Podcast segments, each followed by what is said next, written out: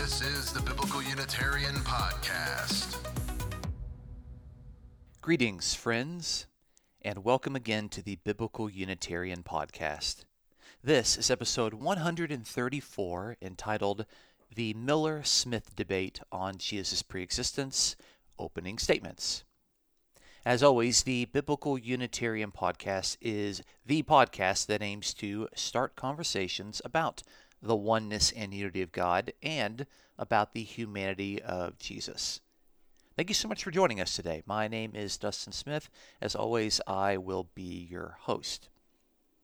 Last Sunday, August 16th, I participated in a debate on the topic of whether Jesus Christ consciously preexisted his birth.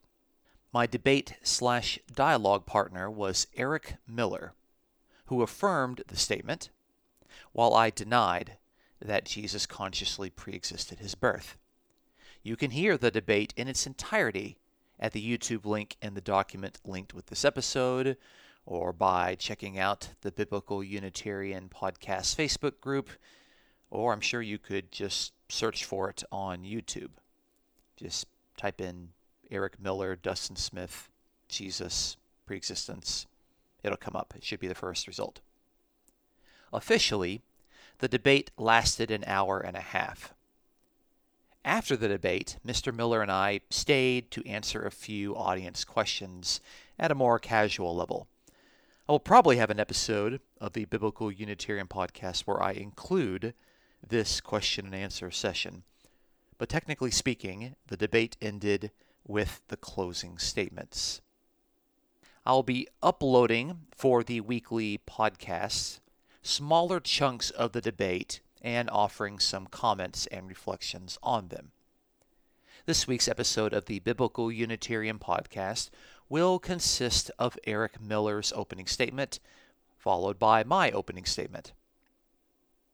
As far as reflections are concerned in regard to these opening statements, I felt that my prepared statement, in hindsight, was one of my strongest points in the debate. My opening statement laid out five significant points that I feel are logically sound, scripturally accurate, and widely supported by the evidence I supplied. I felt that the pace in which I gave my opening statement was good, allowing me to get all the information I wanted to present at the start, as well as keep to a speaking pace that wasn't too rushed or difficult to follow. In regard to Mr. Miller's opening statement, I was able to write down all of the texts that he mentioned as he said them. I was able to make some notes in regard to those texts and to consider how I would organize my response to them. Four of the texts that he mentioned are under the umbrella of wisdom Christology, a topic that I made in my final point of my opening statement. As you will no doubtably hear within the rest of the debate, the way that we understand wisdom Christology is a central point to this particular debate. Before we listen to the opening statements, I wanted to offer thanks to Mr. Miller for a lively and respectful debate and I wanted to offer my thanks to Brandon Duke for moderating the exchange. I would work with these honorable gentlemen again. So if anyone would like to have a debate, if they'd like to have a debate with Mr. Miller, or if they would like to have a moderator, I would recommend both of these persons. Without further ado, let's shift to the audio of the opening statements, introduced by the debate's moderator. All right, we're at 6:15 according to my clock, so I think we're going to go ahead and get started. Um, welcome everyone again. Uh, thank you for tuning in for a debate on a topic central to our understanding of the identity of Jesus of Nazareth, and therefore of significant importance to any Christian. Uh, tonight, our topic for discussion is: Did Jesus consciously pre-exist his birth? Er, uh, Mr. Eric Miller will be affirming and Dr. Dustin Smith will be denying that claim. Uh, Eric Miller is a 25 year old Bible college student living in Cincinnati, Ohio, where he works and does evangelistic ministry focused on reaching Spanish speaking, people uh, and uh, with the gospel message. In the future, he hopes to do evangelism and discipleship through local churches in the Republic of Mexico and in the United States. And Eric believes the Father alone is the only true God, but is happy to link arms with Unitarians and Trinitarians alike whenever possible in advancing the kingdom. Uh, Dustin Smith, in the negative, will be uh, he earned his uh, PhD in 2014. He has taught at Atlanta Bible College and he is now on staff at Columbia Theological Seminary. He served on the editorial team of the Journal from the Radical Reformation and the Journal of Biblical Unitarianism. Dr. Smith co authored the book The Son of God Three Views of the Identity of Jesus, where he develops the case that the biblical authors held to a high human Christology. He has pastored several biblical Unitarian churches in the United States, and he currently podcasts at the Biblical Unitarian Podcast, which I would heartily recommend. Dr. Smith enjoys reading, coffee, bacon, memes, and rickrolling his unsuspecting friends. Um, our debate tonight will be structured as follows. Each of our debaters will have a 15 minute opening statement, followed by a 10 minute rebuttal, followed by a six minute second rebuttal. Uh, we'll take a quick break uh, at that point, uh, let our uh, guys catch their breath, maybe use the restroom, after which we'll do eight minutes of cross examination each and seven minutes of closing um, closing statements. And that uh, that will end our debate. But both of our debaters have agreed to stay on afterwards to answer some audience questions. So feel free to add those uh, to the Q and A section of the Zoom webinar as the debate unfolds, and we'll pick them up at the end. Um, and so let us begin, and may our debaters' efforts be to the glory of God and the edification of the body of Christ. Uh, Mr. Miller, if you're ready, um, you may begin whenever you'd like. You'll have 15 minutes. Awesome. All right. Well, thank you everybody for. Uh, wow, that was crazy and ten times harder than it had to be. But uh, thank God that we're able to get this going, and uh, hopefully the ensuing discussion will be worth all of that garbage. Um, so this evening I'm going to defend two contentions. Uh, the first contention is that there are good reasons to conclude that Jesus had a constant personal existence with God prior to his conception. That's what I mean by pre-existence, dual pre-existence, and pre-incarnate. Uh, the second contention is that there are no comparably good reasons to conclude that Jesus did not have a conscious personal existence with God prior to his conception. So I'm going to leave it to Dr. Smith to uh, defend against that contention while I give 10 lines of biblical evidence in support of the first contention. Um, as I understand, Dr. Smith doesn't deny that literal preexistence was a facet of ancient Jewish and Christian thinking, and I don't deny that ideal or notional preexistence, something existing in God's mind but not really existing, was also native to those people in that time period. So the question is which framework best explains the text in question this evening? The arguments are as follows. First, Jesus enjoyed glory with God before the world began. In John 17, Jesus prays in verses 4 through 5, uh, I glorified you on earth, having accomplished the work that you gave me to do. And now, Father, glorify me in your own presence with the glory that I had with you before the world existed. Here, Jesus asks unambiguously the Father to give him the glory which he had in his possession with him before the beginning of the world, that's obviously before his birth. About his glory, John writes in 114, uh, and the Word became flesh and dwelt among us, and we have seen his glory, the glory as the only Son from the Father, full of grace and truth. About John 1, 1 through 18, the late scholar James Dunn writes, It's beyond dispute. The Word is pre-existent, and Christ is the pre-existent Word incarnate. Uh, Jesus had glory, was not perspective, waiting to be poured out, but had by him, implying he possessed it at one point and then ceased to possess it at another, which makes little sense if he didn't exist. Uh, not to mention the plain contrast between glorifying the Father on earth in verse 4 versus glorification with the Father in the heavenly realms in verse 5, with the same glory he had had, not a perspective glory, but a real one. Second, Jesus participated with God in creating the world. Colossians 1, 15 through 17 says, He is the image of the invisible God, the firstborn of all creation, for by him all things were created in heaven and on earth, visible and invisible, whether thrones or dominions or rulers or authorities. All things were created through him and for him, and he is before all things, and in him all things hold together. Also in Hebrews 1, 2 through 3, but in these last days he has spoken to us by his Son, whom he appointed the heir of all things, through whom he also created the world. He is the radiance of the glory of God and the exact imprint of his nature, and he upholds the universe by the word of his power. Now, both passages aim to prove the preeminence of Christ over all things. Notice how Christ acts as the bookends of all creation. In Colossians, he is before all things, the first firstborn of creation, and all things were created through him. In Hebrews, all things were created in him, and he is the one who will inherit all things. Deny that Jesus was literally before all things, that's the argument. This is not a debate about preeminence versus preexistence, as some have characterized it, but preeminence because of preexistence. Thirdly, Jesus existed before Abraham. From John 8, 50, 8 51 to 53 and 56 to 58, we read, Truly, truly, I say to you, if anyone keeps my words, he will never see death. The Jews said to him, Now we know you have a demon. Abraham died, as did the prophet, that you say, If anyone keeps my word, he will never taste death. Are you greater than our father Abraham, who died, and the prophets who died? Who do you make yourself out to be? Your father Abraham rejoiced that he would see my day. He saw it and was glad. So the Jews said to him, You are not yet fifty years old, and you have seen Abraham? Jesus said to them, Truly, truly, I say to you, before Abraham was, I am. So they picked up stones to throw at him. Notice the Jewish audience understood Jesus to be making himself out to be contemporary of Abraham. You're not yet 50 years old, they said, so how could Jesus have seen Abraham? And notice Jesus' claim to pre-existence both tacitly affirms and perfectly answers their assumptions. They charge, are you greater than Abraham? Are you greater than the prophets? Have you seen Abraham? And the answer, yes, yes, and yes, because I was already around before Abraham was born. Again, the Jews understood him not to be talking about mere existence in God's mind, but real existence before Abraham, which made him greater than Abraham and the prophets, and they tried to kill him for this claim. Fourthly, Jesus was the rescuer and destroyer of Israel. In Jude 4 through 5 in the ESV we read, For certain people have crept in unnoticed, who long ago were designated for this condemnation, ungodly people who pervert the grace of our God into sensuality and deny our only Master and Lord Jesus Christ. Now I want to remind you, although you once fully knew it, that Jesus who saved the people out of the land of Egypt afterward destroyed those who did not believe. While older translations read Lord in place of Jesus in verse 5, they do so not on the basis of external textual considerations, but internal concerns which is why the United Bible, Bible Society editorial committee notes, critical principles seem to require the adoption of a Jesus, which admittedly is the best attested reading among Greek and versional witnesses.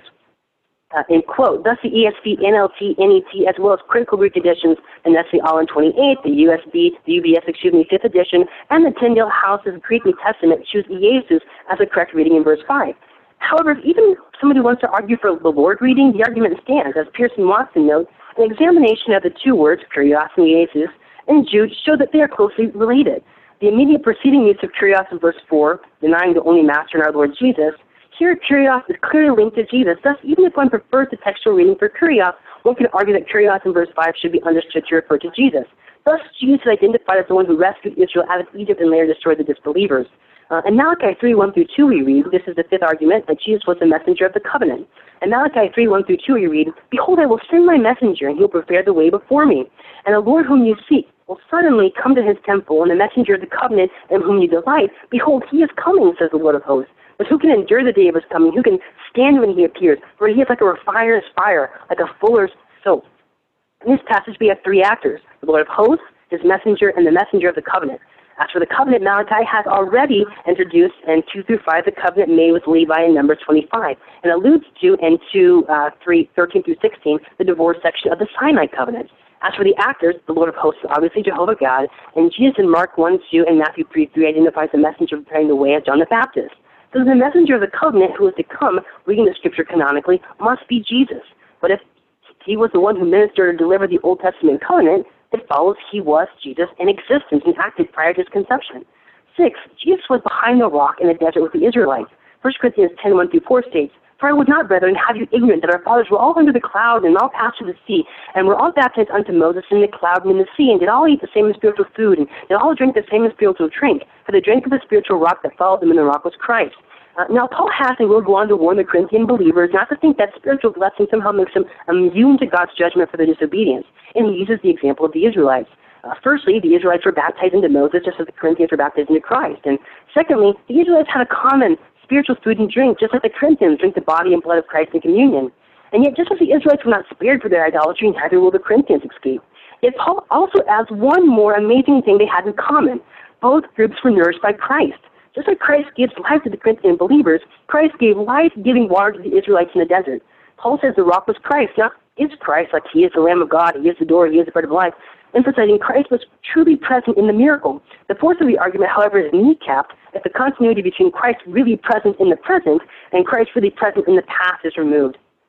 Seventh, Jesus is the pre-existent Messiah or promised deliverer of the Jewish nation. Uh, Micah 2, f- uh, excuse me, Micah 5, 2 through 4. But you, Bethlehem Ephrathah, Though you are small among the clans of Judah, out of you will come for me one who will be ruler over Israel, whose origins are from old, from ancient times. Therefore Israel will be abandoned until the time when she whose labor bears a son, and the rest of his brothers return to join the Israelites. He will stand and shepherd his flock in the strength of the Lord, in the majesty of the name of the Lord his God, and they will live securely, for then his greatness will reach the ends of the earth. Uh, there's no question that the king yet to be revealed is Jesus, according to Matthew 2 6. However, Micah explains his origins or going forth. Uh, as the Greek text supports, the Septuagint, are from old, from ancient times.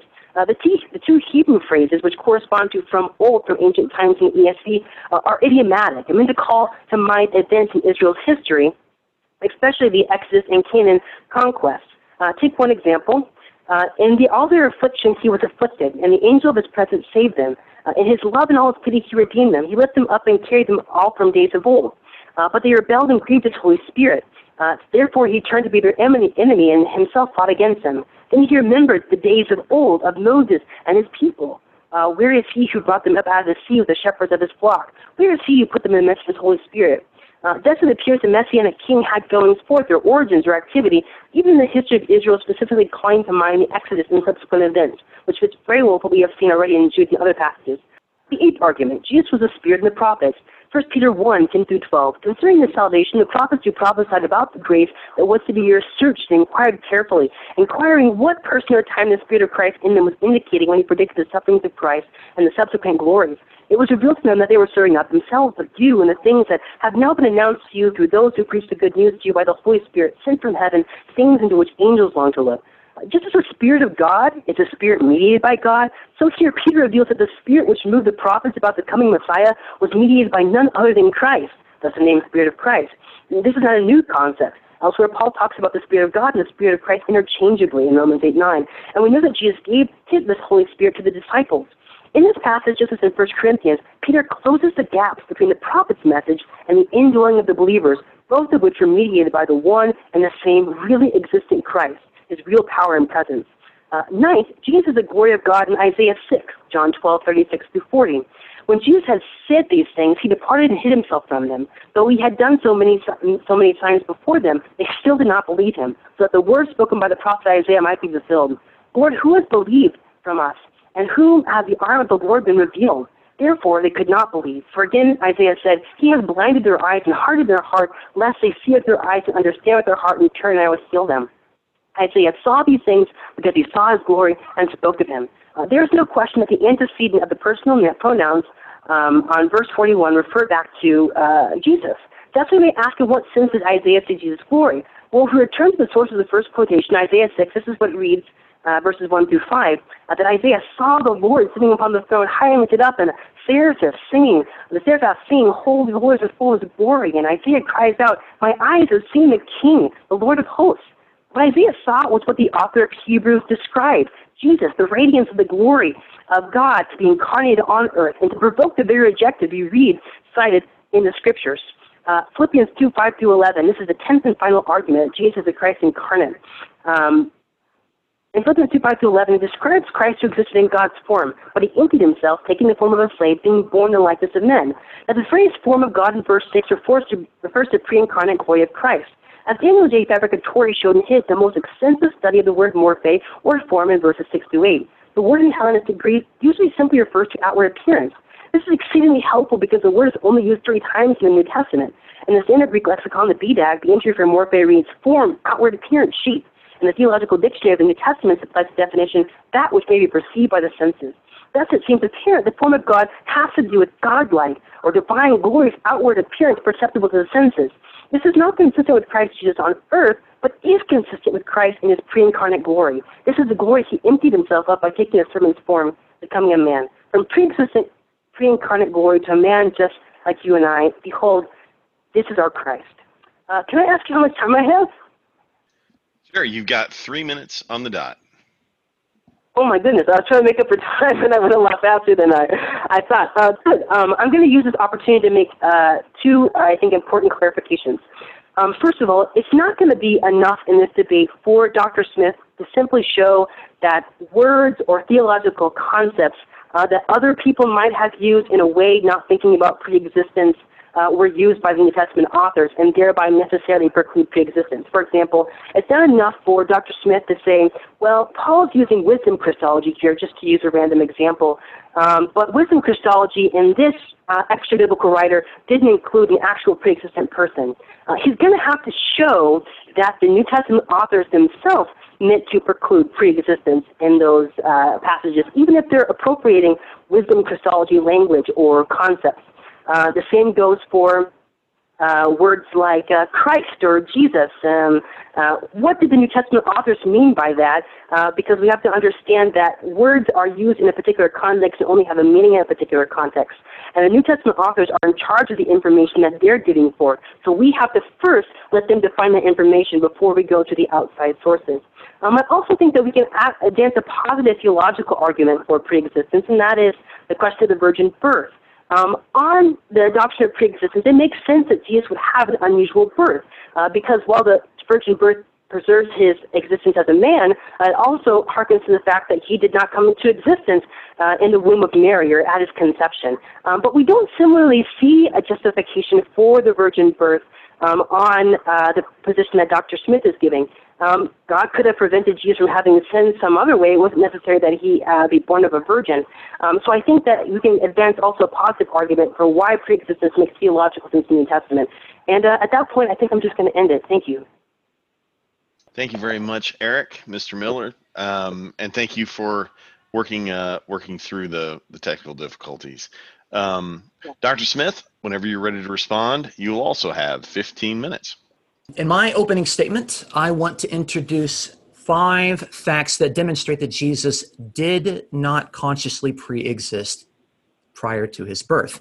Number one, Jesus is simply not present with God anywhere within the Hebrew Bible, within the Old Testament, based on a variety of passages. Deuteronomy 4:35 says, "To you it was shown that you might know that Yahweh, he is God, there is no other beside him." Job 9, verse 8 says, Yahweh alone stretched out the heavens. Isaiah 44, 24, a very powerful passage that we're going to come back to, says, I, Yahweh, am the maker of all things, stretching out the heavens by myself and spreading out the earth all alone. Isaiah 45, verse 5 says, I am Yahweh, there is no other.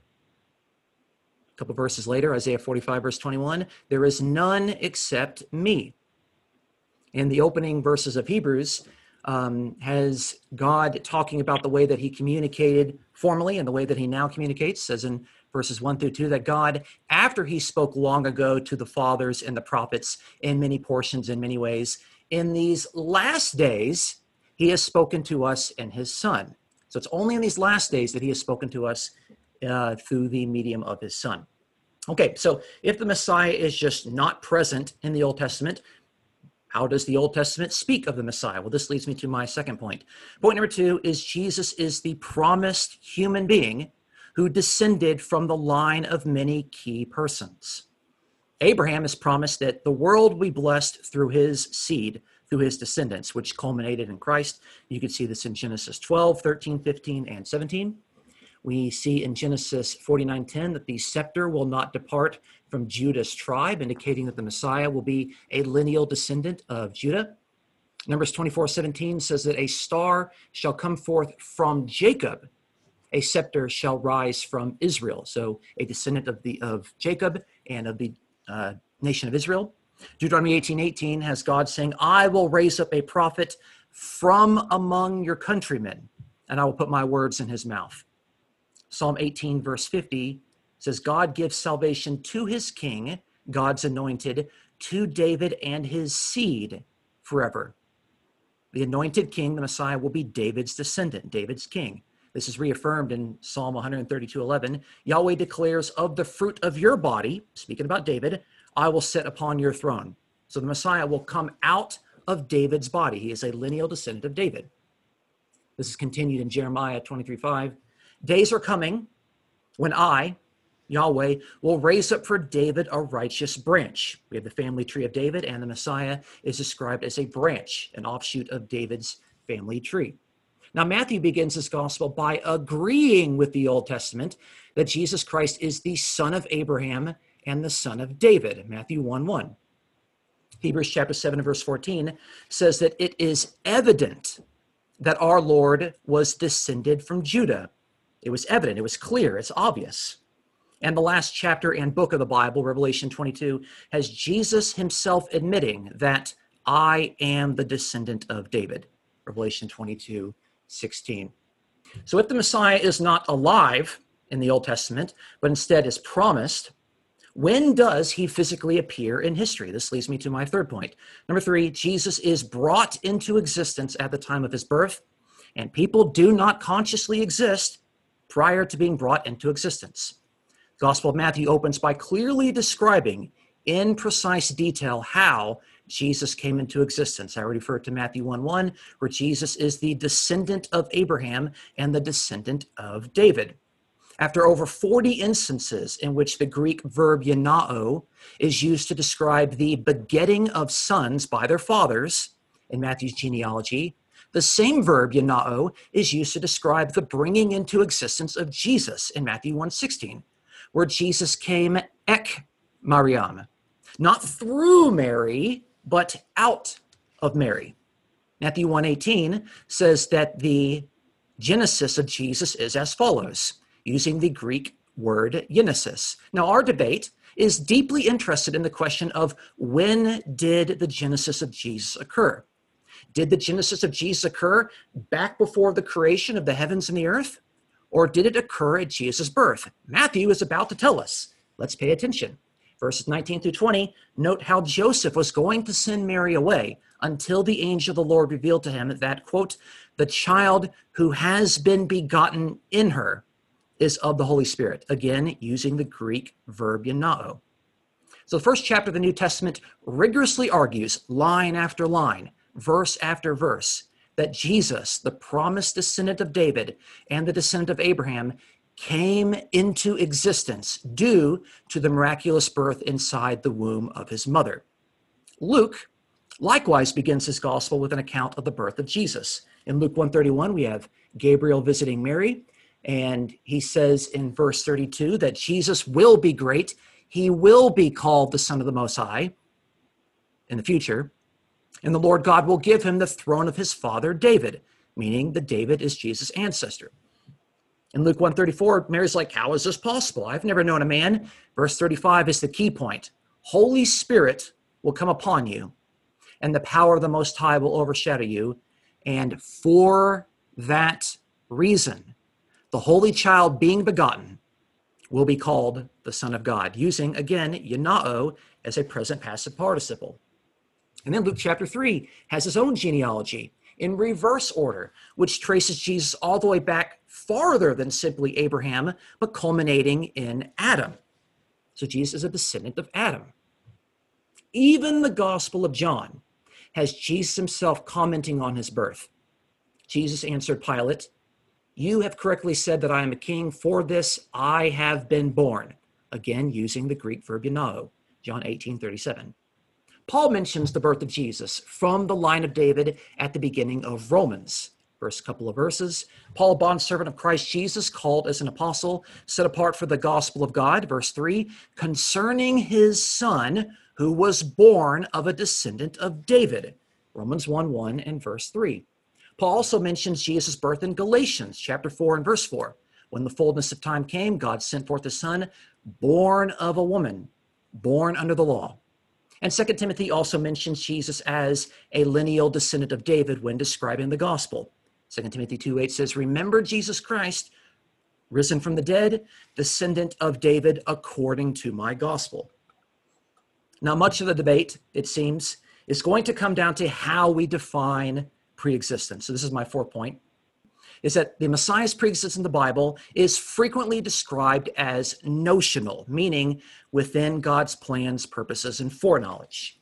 Acts 2.23 says that Jesus was, quote, delivered over by the predetermined plan and foreknowledge of God. So we know that God had a predetermined plan and foreknowledge, and Jesus was in God's foreknowledge. 1 Peter 1.20 says that he, Jesus, was foreknown before the foundation of the world.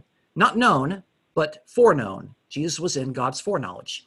And Revelation 13:8 describes the lamb who has been slain from the foundation of the world. Now, obviously, not literally. Nobody thinks that the lamb was literally slaughtered at the foundation of the world, only in God's plans and purposes. Now, in fact, when we situate the Bible in the Jewish thought world, out of which its writings emerged, we can see very clear evidence that Jewish preexistence was primarily notional, not literal. In the Babylonian Talmud, we can see that seven things were created before the world was made, and these are they Torah, repentance, the Garden of Eden, Gehenna, the throne of glory, the house of the sanctuary, and notice this the name of the Messiah. Not the person of the Messiah, but just his name was created before the world was made. And that's in Tractate Pesachim and Nedarim. Uh, in the Targum of Zechariah, which is uh, dated to the first century, it says that God, quote, will reveal his Messiah whose name was spoken from the beginning. Notice it's the Messiah's name that was spoken from the beginning. And in Genesis Rabbah, the commentary on Genesis, it says that six things preceded the creation of the world. Some of them were actually created, while the creation of others was already contemplated. So he makes a distinction between literal preexistence, actually created, and things that were contemplated. And after he lists those six things, he comes down to the name of the Messiah, which was contemplated.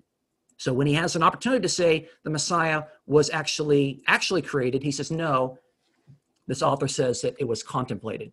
So down to our last point, fifth point, which is clearly going to be the biggest point uh, of discussion, is that the New Testament writers from a very early stage portrayed Jesus as the climactic embodiment of God's personified word and personified wisdom.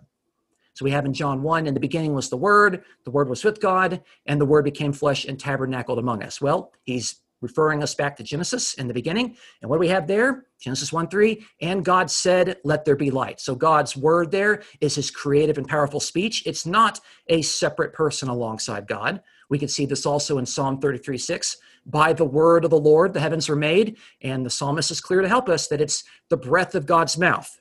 Okay, God's word is the breath of his mouth. It's not a conscious person alongside God. Uh, Psalm 147, verse 15, has the personification of the word, just like we see in John 1. God sends forth his command to the earth, and his word runs very swiftly. Look at that personification, okay?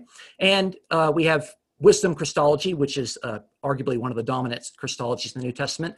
Paul outright says that he has wisdom Christology, 1 Corinthians 1.30. Christ Jesus became to us wisdom from God. Now we look at wisdom in the Old Testament. Uh, Proverbs 3.19 says, Yahweh with wisdom founded the earth. Okay, so Yahweh created with his wisdom, but then the proverb goes on to define what wisdom is. By understanding, he established the heavens. God's wisdom is his understanding, not a conscious person alongside him.